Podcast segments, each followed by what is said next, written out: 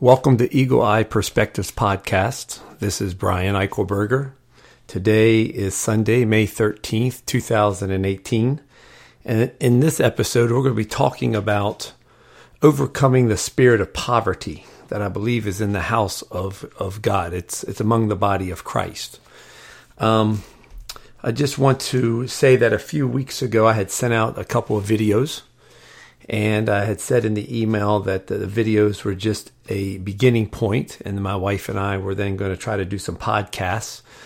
Uh, with the podcast, we tend to get things out a little quicker and a little sooner. It takes less editing, and it's just simpler to, to do. There will be times that we still may go back to videos, but for now, we're just going to work on the the podcasts and try to get those words out to people through video, or I'm sorry, through audio. Um, with the podcast, uh, things are going to be a little bit more relaxed. Um, I'm just sitting in my office and I'm just going to share from my heart um, the things that the Lord has given and th- something that I think that He's saying presently to us and has given us a sign and a wonder in the earth ahead of time that um, that bears that this word has relevance and truth in the hour where we are living in. I just want to say that as I begin to share some of these things, I know I'm going to be talking to people from different backgrounds, um, whether it's denominationally or uh, different um, places that you are in your maturity with the Lord. But I wanted to say, I felt it was important to at least give a little background on this that when we're talking about the prophetic, uh, we're talking about hearing from the Lord, receiving insight or revelation from God. And when that comes forth, there's usually three aspects. One, it's the revelation. What did God say? Secondly, it's the interpretation because he speaks in symbols and types. Um, he's not the same every time. He doesn't want us to know him by traditions or by methods or formulas, um, but we have to know him in spirit, by heart. It's having a relationship with him. And after the interpretation, which means what does it mean that he was saying? The third part is the application, is how does this apply? Now, sometimes the Lord will give us all three parts, and sometimes He doesn't. The scripture says that we know in part and we prophesy in part.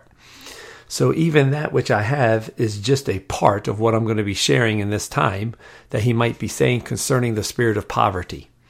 So um, I'm just releasing the part that I have that I feel the Lord has given to me to release to you. And the Holy Spirit will then add to it, or He will bring other people along who will um, have bits and pieces or teachings along with it. Sometimes all I may have will be the revelation. I may not give an interpretation to it. Sometimes somebody else will have to come and give the interpretation and the application. Um, just so you know, these things that I am sharing, I have bounced off of other people already. And so that which I'm sharing has, um, I've had a group of three to six people who have already uh, heard what I'm about to share with you. Um, so some of them have already imparted a little bit to this message. So I thank them for that. Um, this was a dream that I had at the beginning of this year. It was January 19th, 2018. I have it in my um, my notebook here. It was on a Friday and it was very simple when I was was in this dream. I was laying down on the roof of a house. I did not know if this house was my house or not. I, I, sensed that it was somebody's house. I didn't feel like it was mine, but I could see the neighborhood. It was a house in the neighborhood, so I felt like this had to, you know, it it applied to whoever it applied to. This could be any house, but specifically the houses of those of of the saints, those who are in the body of Christ. So I was laying on the roof of this house, and I had a sense that I was there to inspect the roof. Though I felt nothing, I saw it was winter time because there were several inches of snow laying on the rooftop, and I could see snow on the street, snow in the uh, yard. But I also recognized that there was a thawing out that was taking place. Uh, the snow was beginning to melt the temperature wasn't like the dead of winter. You, you were in that in between that winter and getting ready to come into springtime season. So there was a thawing out. And um, when I looked down over the side of the house, because I was laying on my stomach, I could see directly into the basement of the house. And it was a concrete floor. And I saw a bunch of maybe eight inch uh, round poles that was holding up, you know, that was connected into the foundation and holding up the rest of the house. So what I saw was down into the foundation of the house. And I saw that there were several inches of water that had made its way in. Somehow this water had creeped in um, through an opening and it was flooding the basement. And so I went ahead and though I noticed everything was beginning to thaw out, I thought maybe it was because of this thaw that this water was getting into the basement, but I wasn't sure. I obviously knew there was a crack somewhere in the foundation. And so I went to inspect it again. So I just rolled off of the roof, roof and I landed on my feet. It was only about a three or four foot drop from the roof to the ground, which you know is kind of not normal. Um, as I landed on my feet, I walked right into the basement. And as I was walking through the basement, I saw a man walk in front of me. Now, once I got into the basement, I no longer saw that the basement was flooded. This man walking across my path got my attention and he was dressed as a homeless man. Um, long, scraggly beard. Uh, he wasn't clean. His clothes looked like he had been, you know, on the street. And I knew immediately when I saw this that I was dealing with a spirit of poverty. And I knew that this was not just a demon. And, I'm saying I knew this in the dream, not afterwards, but I knew in the dream that I was not just dealing with a demon. A demon you cast out. Jesus cast, Jesus casted out the demons. But uh, in Ephesians 6 1 says, We wrestle not against flesh and blood, but we do wrestle. And we wrestle against powers and principalities and evil forces and wicked forces in, in the heavenly realm. And so those you tend to have to go hand to hand combat with. So this was not just a demon, it was a principality, a stronghold that was in the house and it was moving about. And I immediately grabbed this spirit, and he was extremely light. When I grabbed him, I mean, light as a feather. And I punched him as hard as I could with my right fist, I'm right handed, three times in his face. And I brought him up to my face to get a good look into his face. And my punches, with everything that I threw, had no impact on him. None. So then I took him and I grabbed him by his jacket with my right hand. My left hand, I grabbed the back of his head and I rammed his face into these metal poles four or five times as hard as I could. And after I did that four or five times, I grabbed him and brought him to my face again. And I looked at him, and again, there was there was no change.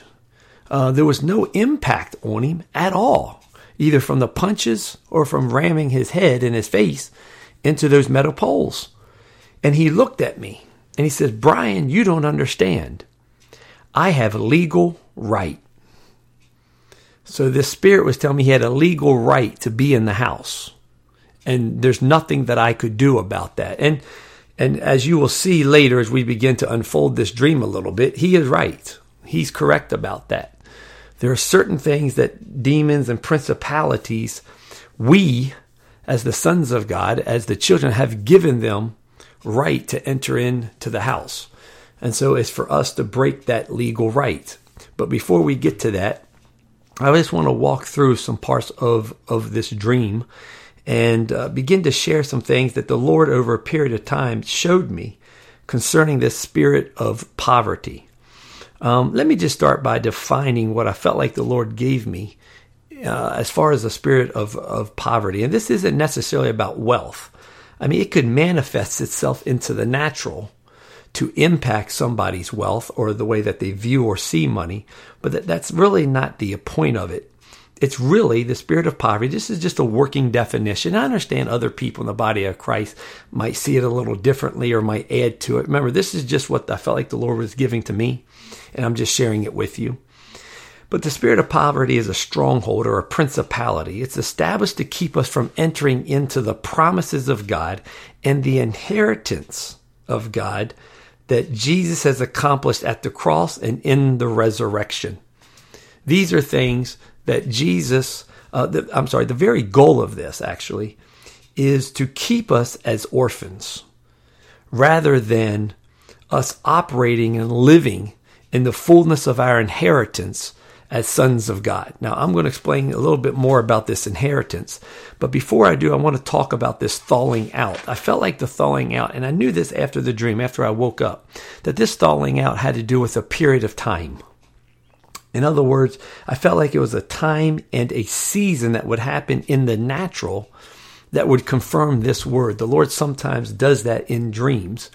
And so what happened, this happened on January 19th. Now, I live in the Maryland, D.C., Virginia area. My wife and I actually live in Bowie, Maryland. And starting within a week after that, and normally our Januaries and Februaries are the coldest part of winter for us in, in this area. And uh, what, what happened almost immediately within a week, things started to warm up. You know, we went from 30 degree weathers as highs, our highs being in the 30s, to our highs were being in the mid 40s, 50 degrees. When we entered into February, we actually had um, eight days in February that were over 60 degrees. They said it was the, the warmest February on record. And so things quickly went from the 20s and 30s, and we immediately almost like we went into springtime. You know, there was a falling out period immediately. At the end of February, my wife and I, for our anniversary, we always go up to a, a bed and breakfast called uh, Lake Point Inn. It's a deep creek lake in in Maryland. It's right across from the Wisp Ski Resort, and uh, the lake there is almost always frozen. And it usually freezes 18 to 20 inches deep.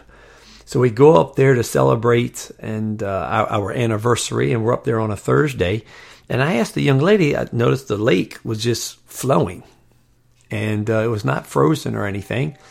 And so I asked the young lady, I said, at, at Deep Creek Lake, this, this bed and breakfast, I said, so when did things begin to, or when did the lake begin to flow? You know, what happened? And she said, well, it thawed out about a day or two before you arrived.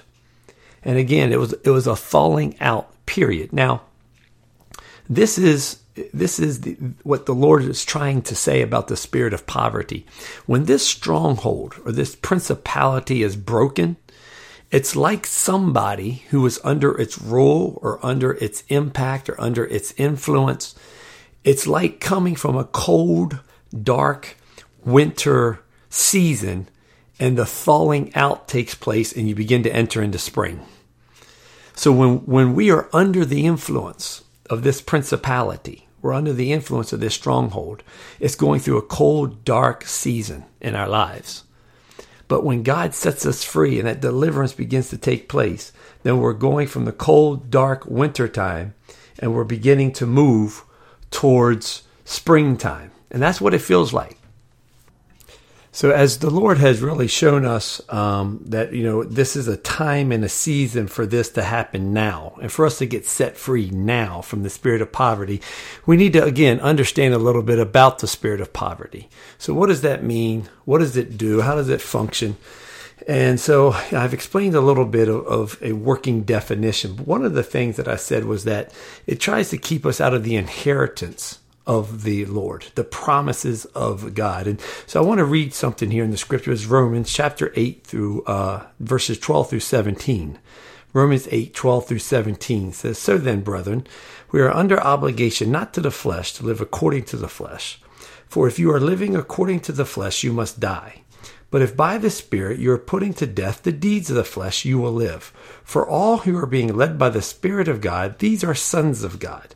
For you have not received the spirit of slavery, leading to fear again, but you have received the spirit of adoption, as sons by which we cry out, Abba, Father. The Spirit Himself testifies with our spirit that we are children of God. If children, heirs also, heirs of God and fellow heirs with Christ, if we indeed, if indeed, excuse me, we suffer with Him, so that we may also be glorified with Him. So the Lord makes a, a direct connection. That word children of God sometimes in some translations is actually the sons of God. Now we know the sons of God are led by the Spirit of God. And that's because the sons, you can't be a son unless you have a father. So those who are in Christ, once we believe in Jesus Christ and accept Christ as our Lord and Savior, and that's got to come by the heart, believing in the heart, not intellectually Okay, remember Romans 10 9 and 10 mentions this. It's by believing in the heart, and we confess with the mouth, believe in the heart, then we shall be saved. So it's not an intellectual understanding of the story and what Jesus did. It's by it's by the um, believing in the heart. Now, once we so God Himself has called us heirs. And to be an, an heir means you have an inheritance. The word heir is in the word inheritance. So it's just the same as it is in the natural, so it is in the spiritual. How do you gain an inheritance or how do you become an heir um, to your parents? Well, you were born again. You're just born. You didn't have to do anything but just be born. And your father and your mother, they have certain belongings and resources and you now have legal right uh, as an heir to an, an inheritance. Well, when we're born again of the Spirit, like Jesus spoke to Nicodemus and said, we're born again of the Spirit, we become a son. And if we become a son of God, immediately just by believing, then as a son, God has an inheritance. He has a promise for us. Now, we're going to see here in the scriptures where he mentions this several times, and it's all over the scriptures, but I'm going to go to Ephesians chapter 1. Give me a second as I turn there. Excuse me. Ephesians 1. I'm just going to read a few verses in Ephesians 1, and we're going to start around verse 11. He says this I'll start with verse 10. With a view to an administration suitable to the fullness of the times, that is, the summing up of all things in Christ, things in the heavens and things on the earth. In Him also we have obtained an inheritance. In Him, in Christ, just by believing, we have obtained an inheritance. Didn't have to do anything, didn't have to work for an inheritance or the promise of God. Didn't have to do that. He says, look, this is because you're a son and you believed in Christ Jesus and you became a son through the spirit of adoption. I have an inheritance for you. Also, we have obtained an inheritance, having been predestined according to his purpose, who works all things after the counsel of his will. So he's doing this because of the counsel of his will. Verse 14, Ephesians 1:14 who is given as a pledge of our inheritance. He was speaking about the Holy Spirit with a view to the redemption of God's own possession to the praise of his glory. I'm going to drop down again, Ephesians 1, verse 17, that the God of our Lord Jesus Christ, the Father of glory, may give to you a spirit of wisdom and of revelation and knowledge of him I pray that the eyes of your heart may be enlightened, so that you will know what is the hope of his calling, what are the riches of the glory of his inheritance in the saints, and what is the, is the surpassing greatness of his power toward us who believe. So we see right there that God has an inheritance for us. And once we're born again, we are an heir, and the Son is the heir. We read that in Romans chapter 8. And so we have an inheritance, we have a promise by God. Now, again, if we go back and we just look from the natural perspective, you know, the inheritance is given to an heir, and the heir is usually a third party beneficiary. In other words, two parties had made an agreement with each other. And in that agreement, they had certain resources or properties or possessions that they then would give to that heir. Well, in Hebrews chapter 6, we'll see that there was two parties that came together. And in in this these two parties in this covenant, and it was God making a covenant to Abraham, but God swore by himself. So there's the two parties. God is swearing to God. He says this in Hebrews 6:15. And so, having patiently waited, he obtained the promise. Now, he's talking about Abraham obtained the promise. For men swear by one greater than themselves, and with them an oath given as confirmation is an end of every dispute. Verse 17. In the same way, God, desiring even more to show to the heirs of the promise the unchangeableness of his purpose, interposed with an oath so that by two unchangeable things in which it is impossible for God to lie, we who have taken refuge will have taken encouragement to take hold of the hope set before us.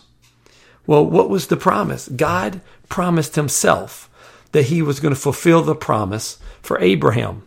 He even came down, I believe it was in Genesis 15 and then again in 17, and he told Abraham to make you know, set set the wood and all that kind of stuff, and and a deep sleep fell upon Abraham, and God walked through the midst of the fire. He began to prophesy, and then God Himself walked through the midst of the fire to fulfill the promise. It was a sign, but Abraham was put to sleep when God did it. You know, all we have to do is believe and then rest. And the promises of God are given to the people. It's given to the sons. We have an inheritance. And so the sons have an inheritance. But what the enemy's trying to do, he's trying to get us to live not as sons, but to live as an orphan. So we need to understand that there's a difference between being a son and being an orphan. So I'm going to spend a couple of minutes of talking about this. I'm going to go into greater detail in some future podcasts on the orphan and the son. Today, I just want to give a brief background on it so we can move forward concerning the relation to the spirit of poverty, because a lot of it does center around this orphan mentality. Now, what is an orphan? Well, by definition, orphan is one who's fatherless. They have no father. But we know that as sons, we have a father, and we are his heirs, and we have an inheritance by promise which God promised to himself. And we know that he fulfills his promises.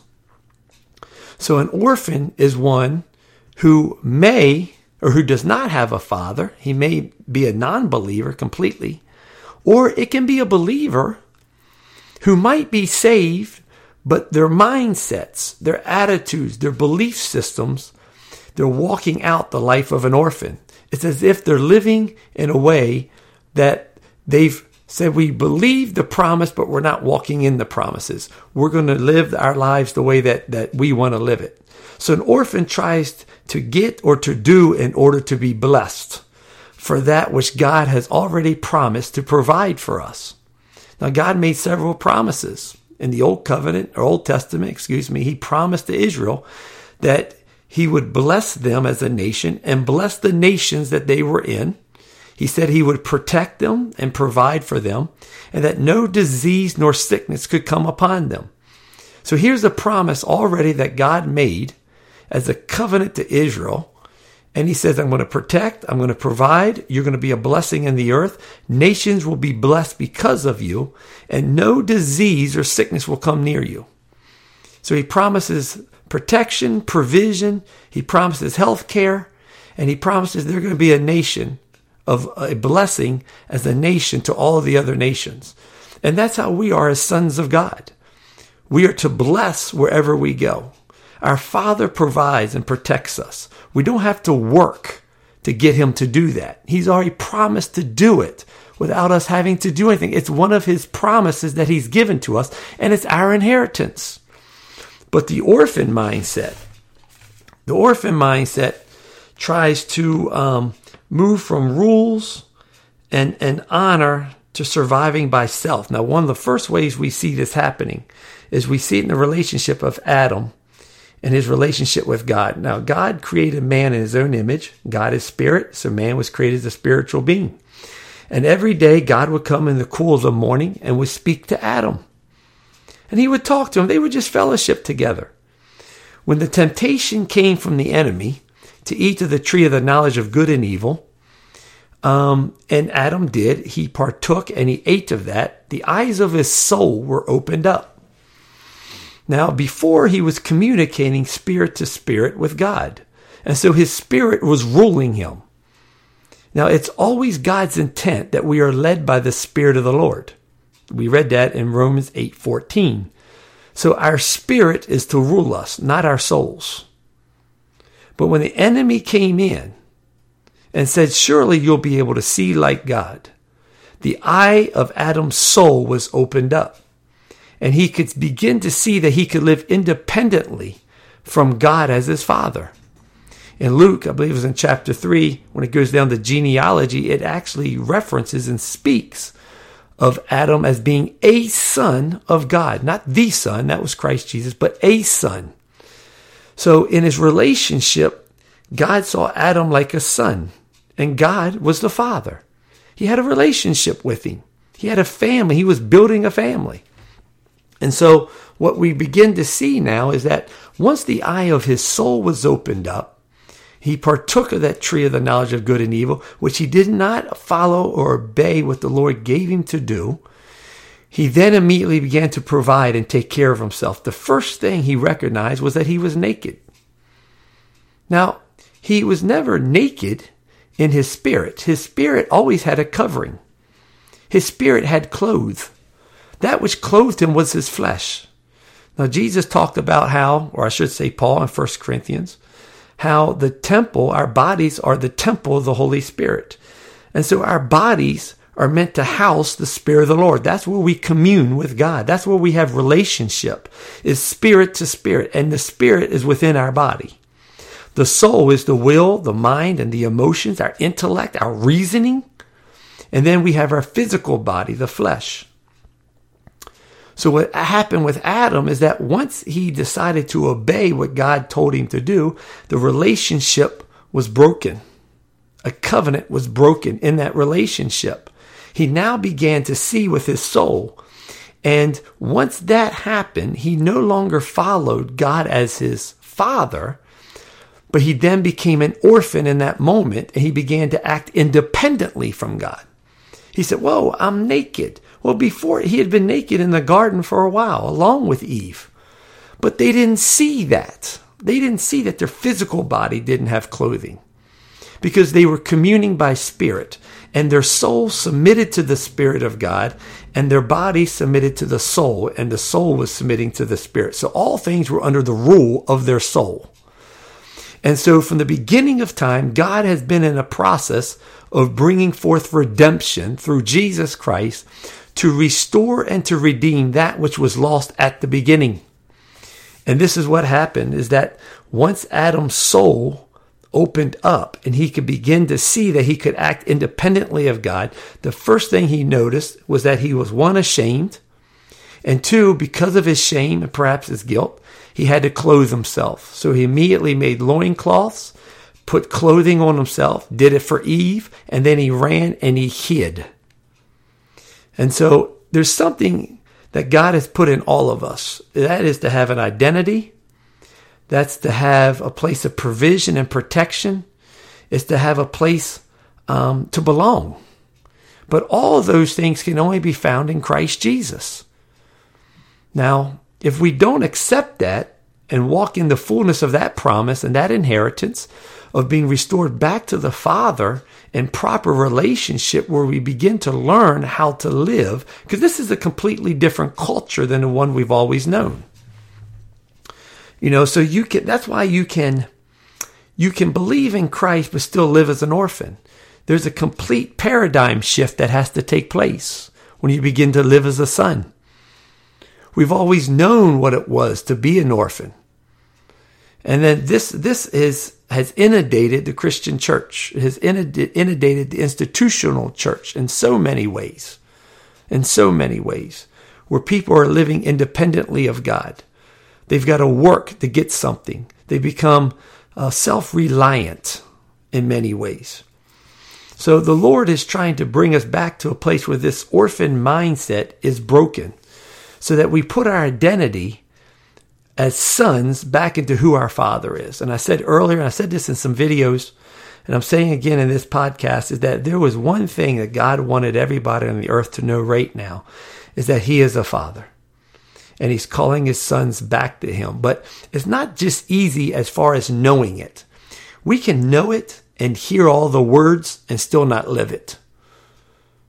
Still not live it. See, it's got to be something more than just having the teaching. We've got to see it modeled. And so the Lord's bringing forth new wineskins right now. Fathers who are more mature men and women of God who are showing the younger how it is to live in the kingdom of God. Because the orphan does not come into its full inheritance. And the inheritance is those things that God has promised them from the beginning that says, I'm already going to give this to you. All you got to do is believe. And the inheritance is also a part of your destiny, your purpose, and your calling upon your life. Many people don't know what their destiny and purpose is. And they feel like, or they think, that they have to do something in order to achieve or in order to get. And so this orphan mindset is something that God wants to break. This fatherlessness, the caring for self out of the soul realm and out of the flesh. So, um, one of the things I want to look at here, real quickly, before we close with this portion, is Malachi chapter 1. This is one of my uh, favorite scripture verses. Um, I've always been fond of, of Jacob. So in Malachi chapter 1, the Lord says this in verse 2 I have loved you, says the Lord, but you say, How have you loved us? Was not Esau Jacob's brother, declares the Lord? Yet I have loved Jacob, but I have hated Esau. And I have made his mountains a desolation and appointed his inheritance for the jackals of the wilderness. Though Edom says, We have been beaten down, but we will return and build up the ruins. Thus says the Lord of hosts. They may build, but I will tear down and men will call them the wicked territory and the people toward whom the Lord is, is indignant forever. Your eyes will see this and you will say, the Lord be magnified beyond the border of Israel. Verse six, a son honors his father and a servant his master. Then if I am a father, where is my honor? If I am a master, where is my respect? Says the Lord of hosts to you. So what you see is a picture here of God coming and saying that I am a father. In the very last book of, of the Old Testament, before there's going to be 430 years of silence prophetically.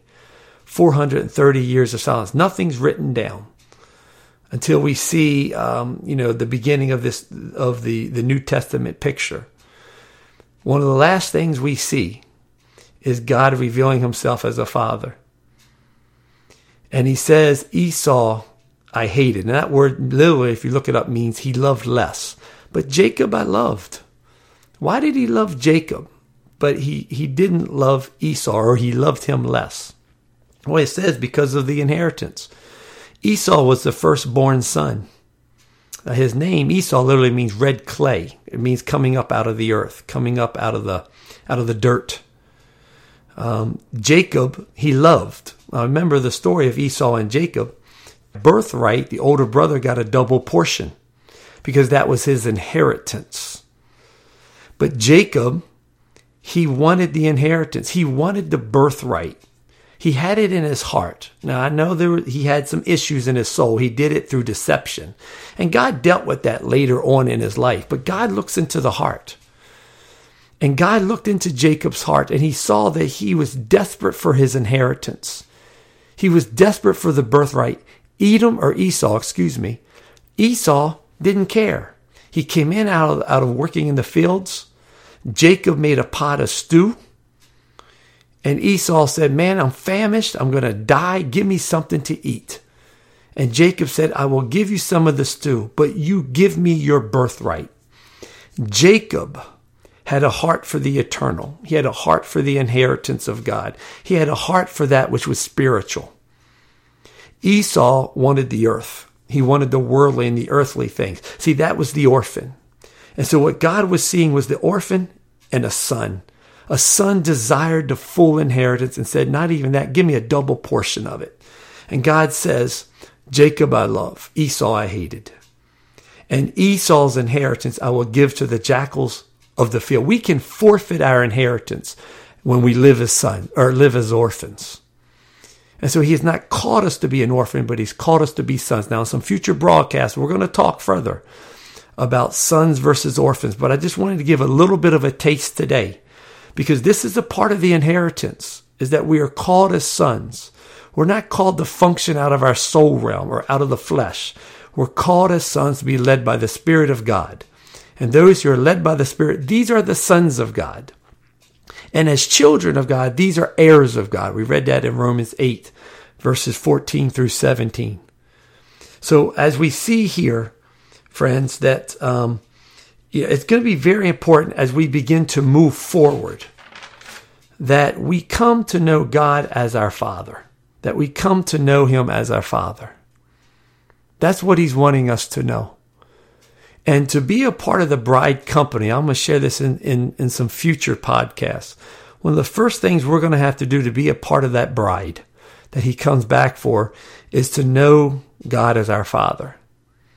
Now, as we continue into this next section of the uh, overcoming the spirit of poverty, I'm going to begin to talk about two things that the Lord showed me that can bring us under the influence of the spirit of poverty. It opens a door to this demonic principality to come in, and over time, it takes this legal right in our lives. And we've got to be able to overcome these two aspects. Now, there's more. There's many things that can open up the door to the spirit of poverty. But I'm just saying, for now, what I feel like the Lord wants me to share, I'm going to talk about these two things that tries to get us to forfeit our inheritance, that gets us to try to live as orphans. And it opens up this door where the enemy can come in and suffocate us from entering into the promise and the inheritance of God and that which He has for us. So I ask you to come back and join me on Overcoming the Spirit of Poverty, Part 2. This is Eagle Eye Perspectives. I'm Brian Eichelberger, and thank you for joining us. Grace, grace to you and to your household.